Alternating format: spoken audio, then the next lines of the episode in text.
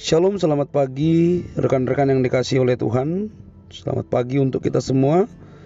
Selamat mempersiapkan diri untuk menikmati weekend kita masing-masing. Tetapi sebelumnya mari kita merenungkan kebenaran firman Tuhan yang menguatkan dan meneguhkan kita dalam menjalani hari-hari kita, khususnya di weekend ini.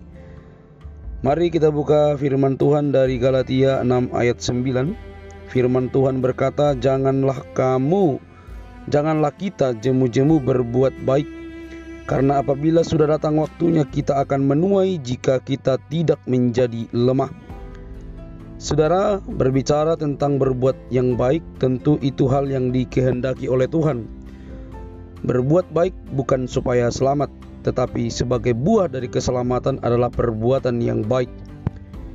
Di tengah-tengah dunia yang penuh penderitaan, kejahatan, berbuat baik tidaklah mudah pasti penuh tantangan. Apabila berbuat baik secara aktif, konsisten, berdampak, dan sesuai dengan cara Kristus, maka akan ada banyak godaan yang akan terjadi yang akan menghambat kita untuk melakukan apa yang baik. Kita tergoda untuk kecil hati, hilang semangat, bersungut-sungut, bahkan menyerah.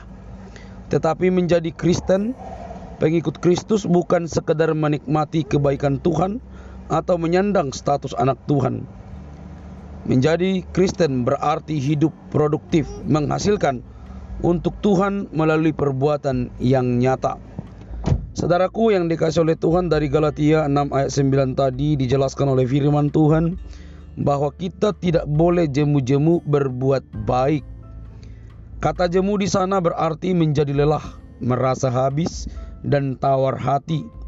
Sedangkan kata lelah, lemah, lebih tepatnya orang yang menyerah, berhenti, kehilangan harapan untuk melanjutkan apa yang ia telah kerjakan. Janganlah jemu berbuat baik, katanya di sana. Hal yang sama mudah terjadi kepada kita, atau bahkan sudah sering terjadi. Awalnya kita penuh semangat memulai sesuatu yang baik, namun dengan berjalannya waktu kita menghadapi tantangan yang bertubi-tubi. Banyak harapan yang tidak terpenuhi. Ada orang yang sulit di sekitar kita. Tuhan ingin kita tidak menyerah. Ayo sama-sama bangkit. Lakukan dengan penuh semangat apa yang hendak Tuhan kerjakan dalam kehidupan kita.